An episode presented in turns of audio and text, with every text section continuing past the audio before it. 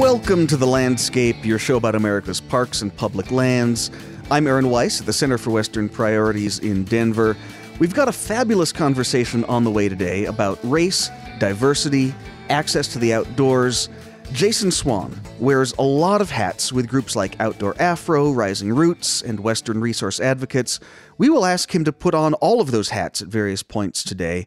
But first, let's start with the news. Thursday morning, right before we taped this, the Senate Energy and Natural Resources Committee voted to advance the nomination of Deb Haaland to be the next Secretary of the Interior and the first Native American ever appointed to a cabinet level position. At Haaland's confirmation hearing last week, Republican senators went after Haaland for statements she'd made and bills she had supported as a member of Congress, even as Haaland noted, first of all, that she had the most bipartisan record as a House freshman, and secondly, that she was going into the cabinet to implement President Biden's agenda, not her own. Ranking member John Barrasso of Wyoming spent a lot of time spouting numbers from an oil industry study that claimed pausing oil and gas leasing would cost tens of thousands of jobs, those numbers far exceeding the actual number of employees who work in oil and gas drilling in New Mexico and Wyoming. But perhaps most notable at the hearing was Congressman Don Young of Alaska, a staunch Republican who endorsed and introduced Haaland. Young and Haaland worked closely together on issues important to Native Alaskans. It's safe to say that Young's appearance was there for an audience of one, Republican Senator Lisa Murkowski, also of Alaska.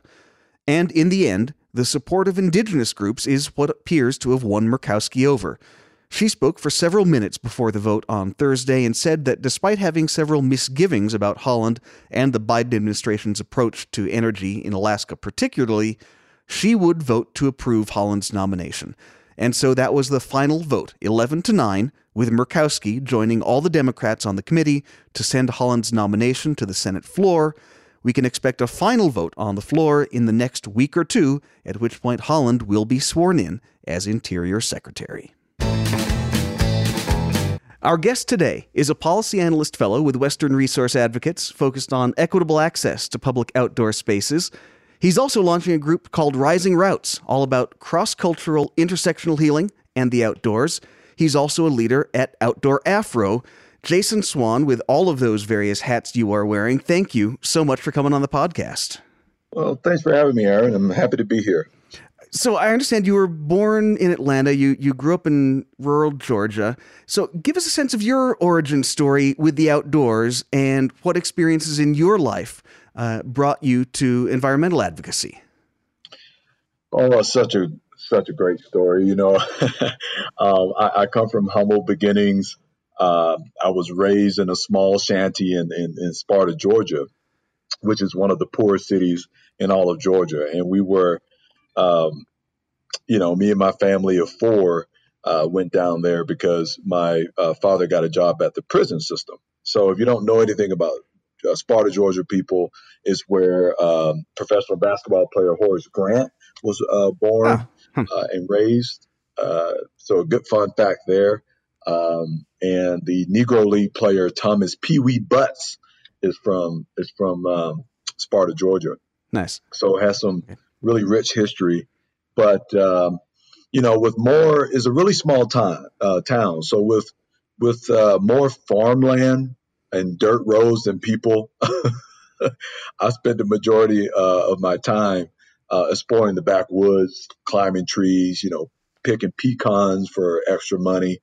Um, I spent a lot of time at my grandparents' home in, in Georgia, uh, down the infamous Baker Road, where most of my mother's side of the family resided. So, um, you know, you, you, know, just being outdoors is essentially all I had to do. You know, you, your mom would say, uh, you know, don't come back inside into the lights. Don't, don't come back till dinner. Yeah. so, you know, just being experiencing that um, is where my first love for for nature came into play um, by being in the sticks. Um, and just seeing my my grandfather was a sharecropper and, and seeing him on the land.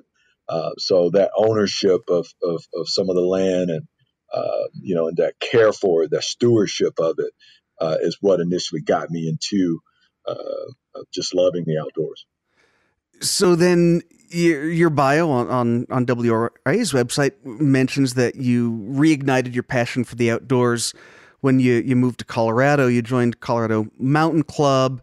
Uh, share with us what it felt like joining this community, which is obviously a very white community in Colorado when it comes to, to hiking and climbing. As a black person going into the wilderness, joining this community, what was that like for you? You know, it's interesting. You know, you get older, right? you know, you leave your home, um, and you know, society is telling you you need to go to work, you got to take care of yourself. So I immersed myself in, in, in the financial industry for about eight years, uh, and I got away from it. I, I just got away from uh, the equanimity that uh, the outdoor provides me, and um, and, and, and was just sitting behind a cubicle every day, uh, its own prison, I like to say. Um, but you know, it wasn't until I moved to Colorado that and and saw the Rocky Mountains and saw the beauty uh, and the wondrous sunrises and landscapes and terrain that Colorado had to offer that I was so infatuated by it, Aaron, that I, I, I said, okay, what do I have to do to learn everything I can about the outdoors? And, and, and how, and more importantly, learn how I can survive in it, um, you know, by myself or with others. Uh, because you know coming from the south you know the stigma is that you know we don't go outside we don't do this we don't do that um, you know. And so i always had this idea of going beyond the stereotypes of what black people don't do. Um, and so i joined colorado mountain club because it was in close proximity to where i live.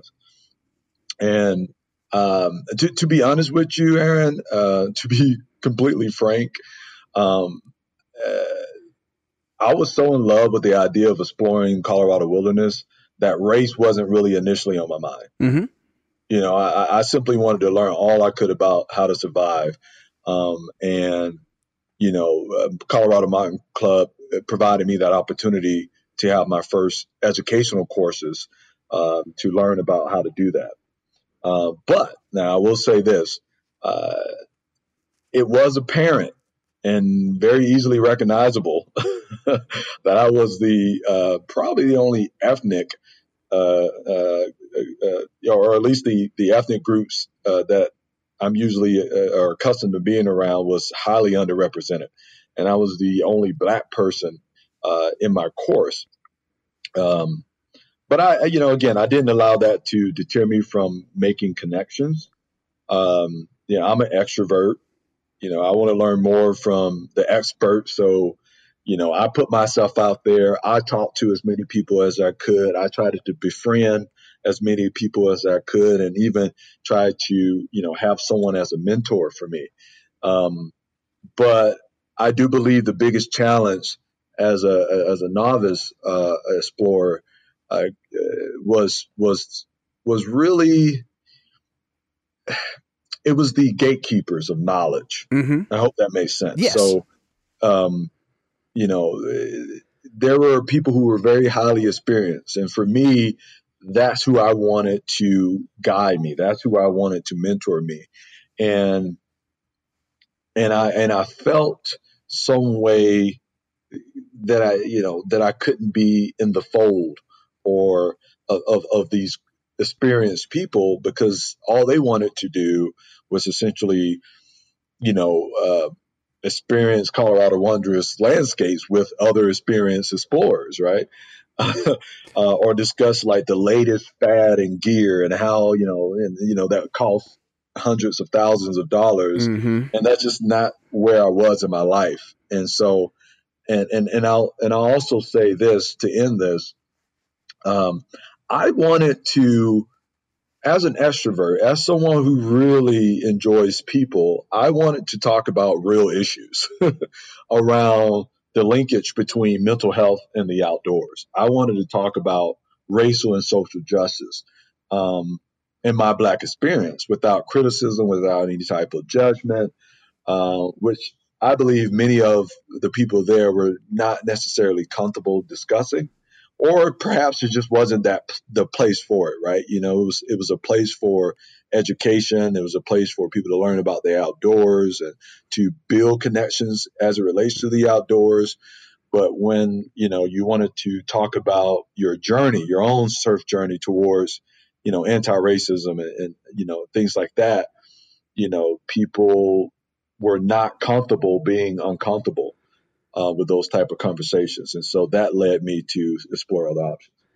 So it sounds like then your experience there, and I don't want to focus too much on Colorado Mountain Club because I think that experience is probably pretty common a- across the country of that sort of gatekeeping that you get uh, when folks want to to get outdoors.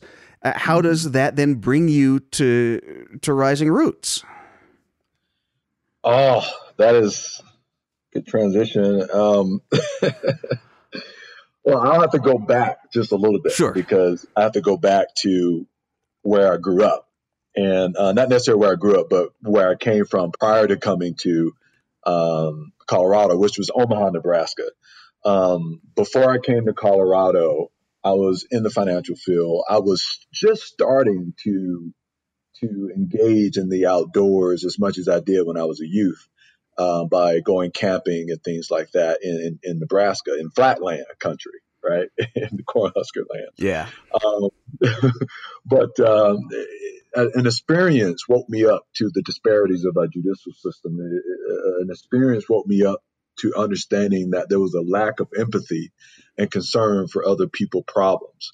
Um, and um, essentially what happened, I was uh, wrong, wrongfully accused of something I didn't do. I was uh, beat up uh, and thrown in jail for numerous of days. I fought the judicial, the judicial system for uh, almost over a year, trying to reduce a sentence that I didn't commit.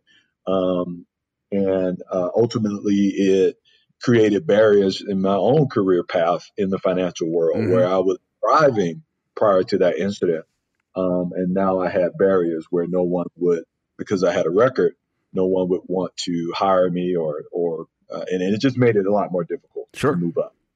Um, and so when that happened and I moved to Colorado and I experienced this, this peace, this freedom of the outdoors, it aided my mental health so well, so well. Um, and, and allowed me to sit with myself and to heal uh, from the trauma that that experience caused me that I felt like everyone should be enjoying this. Everyone should have a piece of what that feels like. Um, and so the spark of Rising Routes uh, was lit at that point. So yeah, that's that's that's essentially how we got started. And and, and I guess if you want to know about what Rising Routes is, just a real quick one liner uh, more more than one line because I think you you've opened up a whole a whole lot of of different paths here I want to go down. So yes, give us the the description of Rising Routes and what it's doing, and then I want to explore the the intersections between racial justice, injustices in the criminal justice system, and how the outdoors can fit into all of that picture. Because I think it's something that most people don't even think about in that way, even after last summer and the George Floyd protests?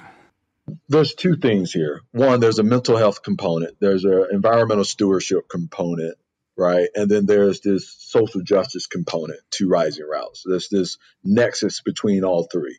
Um, and we're trying to uh, intertwine those or you know work those together with Rising Routes. So, um, and the reason why I say the the social justice is evident based off my experiences so there's this nexus that we we I found um, when I first moved here, as far as like you know, falling in love with the outdoors is one thing. So when you fall in love with the outdoors, you have this interest in preserving it, this interest in making sure that you steward it. Um, because you love it so much. You love the trails that you are accustomed to going to, your favorite places. And so, um, you know, when you start seeing this uh, rampant climate change and wildfires and everything else that is happening in, in, in, places that you love to recreate, you know, your heart cries. mm-hmm. And so you really want to figure out a way to, to, to help it. So there was that piece, right? Um, but then there was the mental health piece um, because it brought me so much, uh, so much freedom to be out there. It cleared my mind. It allowed. It, it provided a sanctuary for me to to heal, right, from those past traumas and experiences.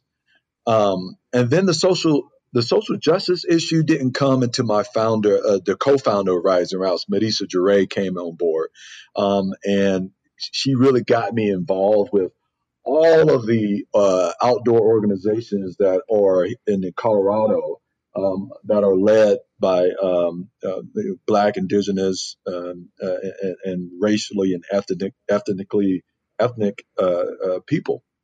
And so once I found that, and I found that a lot of these organizations were about social justice, it only made sense that we should uh, put that into the fold as well with Rising Routes. Um, so that's essentially how that started. So, uh, what does that look like in practice? You are starting up this group. What will it do from from a program level? From a program level, um, you know, we, we want to be able to immerse people in the outdoors. And we want to be able to take different people from different backgrounds, from different life lenses, to be able to recreate in the outdoors together. But while we're outdoors, we want to do some of that internal work, right? That recognition uh, of and the healing of our own traumas and our community traumas. Uh, we feel like only then can we come together to practice what we've learned in the form of deep and active empathy. Um, because to be honest with you, empathy and trust are the foundations uh, for a meaningful collaboration. Uh, and, and we also feel like it's the starting point uh, to positive change and healing that we need in the world right now. And so, uh, doing that with different cultures, with different uh, ethnicities, with different genders, even um, to come together and learn from each other, uh, we feel like, you know, that's that's a part of our programming. And let's dive in a little bit into that connection between mental health and uh, mental health care, how that fits into restorative justice and and racial justice and the criminal justice system in America. It sounds like you're you're making a point that I think is is overlooked a lot, which is the the trauma that comes with the systemic racism in the criminal justice system has mm-hmm. long term psychological, emotional effects across the African American community and people of color broadly. Absolutely. You know, eh, it's at this point when I hear, and I want to go back, because at this point when I hear people talk about saving the planet or healing the planet, you know, or climate change, all these things, I have to first take a step back and say we we we have to first work to create a society in a system that has the capacity to work as one, right? Where, where people are, accepted for who they are without, you know, othering or oppression, because we feel like uh, an oppressive othering system can never hope to unite to save the planet because it was it wasn't designed to do so in the first place. So you know we we want to be dedicated to designing a system that will support all people uh, and, and, as they wish to be seen uh, in communion with each, uh, with each other and the planet. And so, you know, we feel like that is the foundation in which people can start to uh, self actualize um, uh, other concerns such as, you know, uh, healing the planet or self actualize making sure that we, um, you know, live more harmoniously on this earth together or uh, be able to even get to the point where they can do the healing work. Mm. Um, and so it's, it's, it's, interesting because a lot of our basic needs of uh, what security, safety, food, and water are being threatened threatened by climate change. And so people have to be able to kind of redefine, you know, their identity in the systems through which they live right now so that they can change their behavior and their attitudes and their identities so that they can be able to do the work to be able to help save the planet or at least you know stop this catastrophic climate change from you know being exacerbated even more so than where it already is yeah that that all all all makes sense it, it, my question then becomes about I think that gatekeeping that you mentioned. Uh, we talk a lot on this podcast about public lands, opportunities to get outside and enjoy national parks, national monuments. But we don't talk as much about the barriers for folks to access those places, whether they are the physical transportation challenges, this sense that you need lots of expensive gear, or just the uh, the gatekeeping within that wilderness outdoors community. Can you just explain from your experience what some of those barriers are and what the steps are to breaking them down? Yeah, you, you know, again, like I mentioned before, it's just not enough people are doing the internal work. I, I always go back to that because, you know, there is a, a, lack of understanding of the historical systems of, of, of, of alienation, of discrimination, uh, dispossession of, of, of uh, indigenous people and minority groups uh, that have created this this this this uh, you know uh, systemic inequity on our public lands, right? So you know we really got to understand our history and and why we are here today. Uh, these long-standing divisions and discouragement um, and powerlessness amongst you know uh, people who are racially ethnically diverse is is is essentially what's keeping us from uh, moving ahead um, into stewardship of our public lands or access to it, right? And so, you know, I was just looking at, uh, you know, a few stats about just how, you know, uh, you know, seventy eight percent of of of, uh, of African Americans live within thirty miles of a coal plant. Mm-hmm.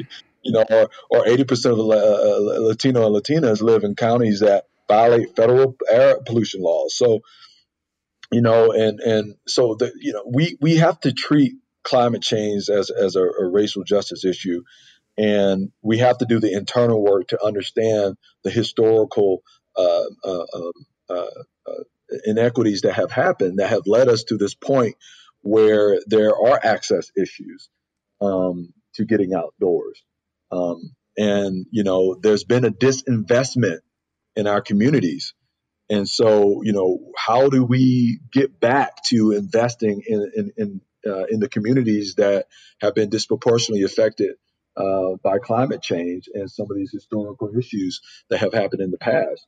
Um, why can't we just, you know, I think as a community, as a state, uh, even thinking about Colorado, uh, figure out ways to really, um, you know, because money is not just one thing. Money, you know, I, I don't want to always say you can throw money at an issue and it's going to help solve every problem. That's why I go back to that internal work mm-hmm. you know, really recognizing, you know, that we do have a lot of trauma built inside of ourselves that we need to be able to fix, um, and, and, not just not just uh, uh, uh, uh, uh ethically and racially diverse people. It's, it's also, you know, our white counterparts as well. Um, so.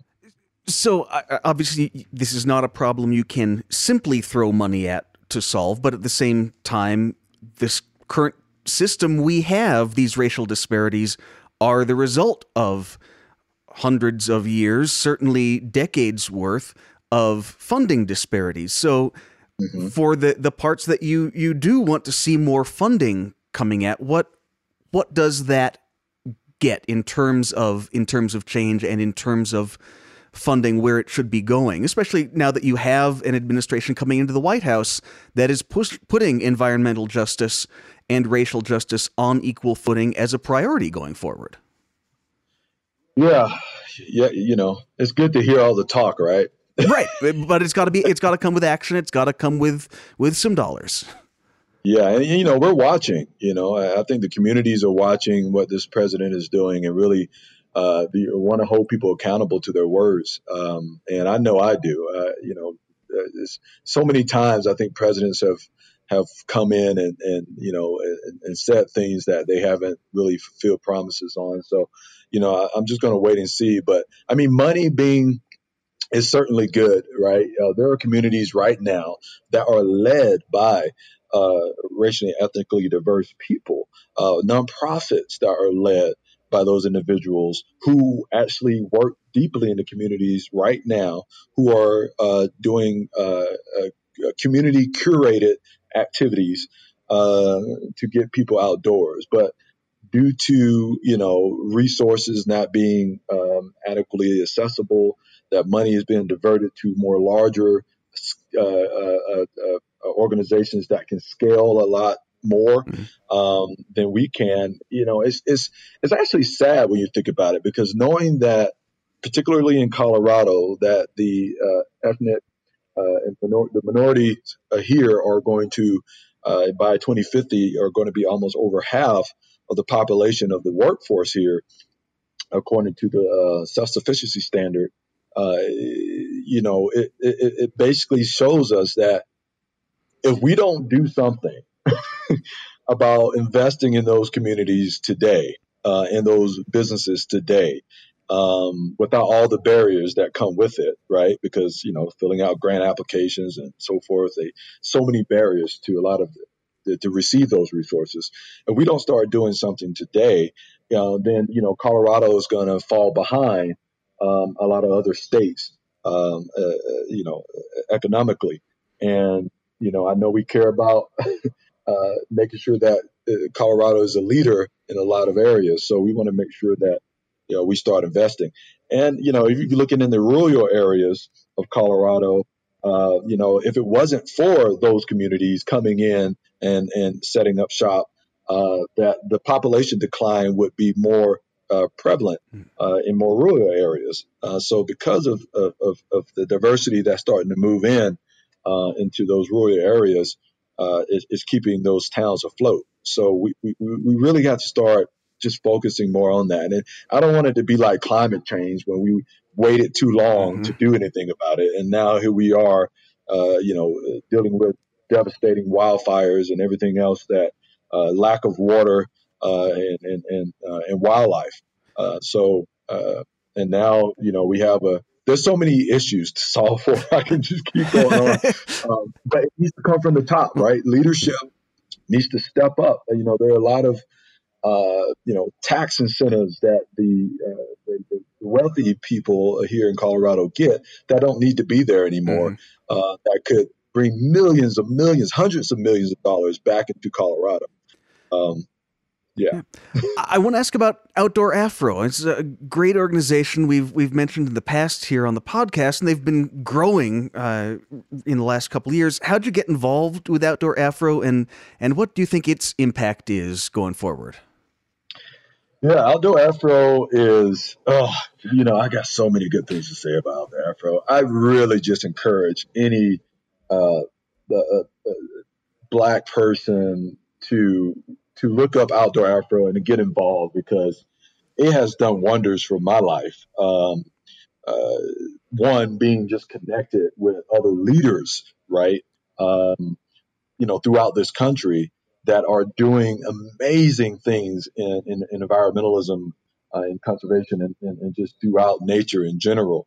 Um, and giving back so much to the communities that need it the most. It's, it's been inspiring to be able to take people out on hikes, show them the beauty uh, of Colorado, and have them inspired to want to uh, get involved uh, into protecting it. And and that is the that is the that is the key right there is is getting our people because we are uh, the one of the first investors, right? Black people on this land. Uh, you know, uh, our ancestors uh, uh, were some of the first investors, and so like I want us to know that we are and have always been connected to uh, to the earth. And so Outdoor Afro has given me leadership. Uh, it has given me confidence, um, and uh, I don't even know where else it's going to take me. But uh, it is definitely living living by his, his mission mission and inspiring black leadership in the outdoors. So, second to last question then. After everything we saw in 2020, Black Lives Matter protests, finally, uh, an acknowledgement from white folks, at least, that we are long overdue in acknowledging and grappling with the the racist underpinnings of everything in American society. Where do you see the conserva- conservation and environmental justice movements going and and how can they play a positive proactive role within the broader racial justice movement uh, that that came to the forefront last year? It's a great question. Great questions. Um, you know, I think almost like I mentioned before, we have to start looking at climate change as a racial justice issue. And, you know, we believe, you know, the barriers to build, and when I say we, I say rising routes. but we believe just the, the barriers to build a powerful movement and engage in, in, in this environmental crisis um, and hopefully to, to, to, get our communities to reach some type of self-actualization uh, is, is ultimately due to our um, inability to meet our most basic psychological and safety needs. I don't know how much I need to go back through that, but like, you know, again, these long-standing divisions between these groups, um, it, it, just have created a lack of trust and feelings of discouragement and powerlessness, uh, largely due to oppression and these systemic inequities. So, um, I just think that going forward, those issues have to be solved uh, in tandem uh, with our climate focus. Um, and if we can increase awareness uh, and, and, help communities find the right motivations to change um, their identities and behavior to act, then we, we're doing something, right? And, and, and I think that's why we go back to rising routes because the reality is, is that if we're thinking about healing the planet, it's going to take an identity shift. Mm-hmm. it's going to take a change of life uh, from every person alive. Uh, and if if most people, and I'll go back to this again, if most people feel othered or threatened in some way in their daily lives, I don't see how anyone can be expected to focus on the much larger picture, which is climate change. So we have to start doing, you know, I think the climate focus or this this this movement uh, will will suffer uh, if if if our focus isn't on the interest of making sure that we replace the system that we currently live in that has has harmed the majority of people and is now hurting almost everyone and much of life on earth um, if we don't start looking internally and doing the internal work so uh, you know and and and so that's where i am with that it, it's not just policy there's there's emotional work that everyone has to put in here too Yes, and they, and we need a place to do that. Mm-hmm. We need a brave, safe place to, to, do that. And I don't want to use the word safe because I feel like in the in, in, in, at the end of the day, it doesn't matter. Even if you're you got all the circumstances built around to make this is the most uh, quote unquote safe place. Um, that people are still going, you know, at times can still feel triggered, can still feel out of place, can still feel other. So um, you have to be brave.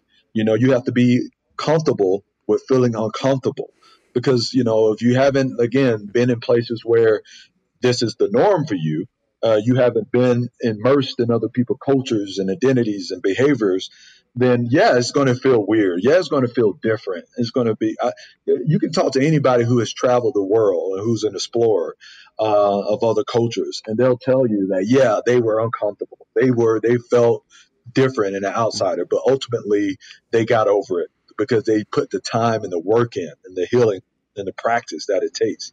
And so that's all I'm asking for uh, Coloradans to do. That's all I'm asking for our greater uh, nation to be able to do. Last question then. Where are the places in Colorado that you have discovered where you have found that connection and comfort and healing? On an organizational level? No, I like the physical outdoors? places outdoors. Yeah. Where, where do you like to go? Oh, oof man, you know, I don't even want to say it so people look at this podcast and they start going there. you know what? I'll, I'll, I'll say I'll say some hard places that I know. There we go. Make make make them work for it if they want to come find it. Yeah. right. You got to work for it. Uh, let's say um, one of the most one of the hardest hikes I've done, but but has one of the most uh, best benefits if you can get there, uh, is up to Gore Lake. Uh, it, you have to go off trail, and it's in the um, uh, uh, the Gore Range, um, but it's in uh, Gore Lake, and it is. I can't even explain it. I'm just going to leave it there. Nice. And then the other spot would be my favorite hike when I moved to Colorado, all of Colorado, uh, two places. One that's pretty busy already, and they're having a lot of troubles with people going there. Uh, is the uh, Arapahoe Pass to Lake Dorothy, um, and that's in near Nederland. Uh, I think in uh, yeah, I think it's the Roosevelt National Forest. Um, and then the last one and the most I do this hike every year uh, is uh, up to uh, Mount Ida in Rocky Mountain National Park. Nice. Go there. You won't be disappointed.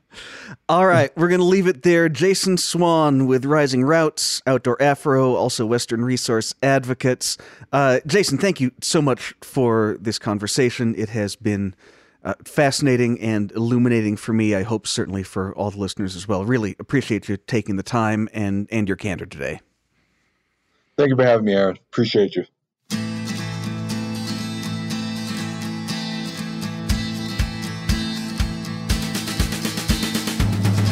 That will do it for this episode of The Landscape.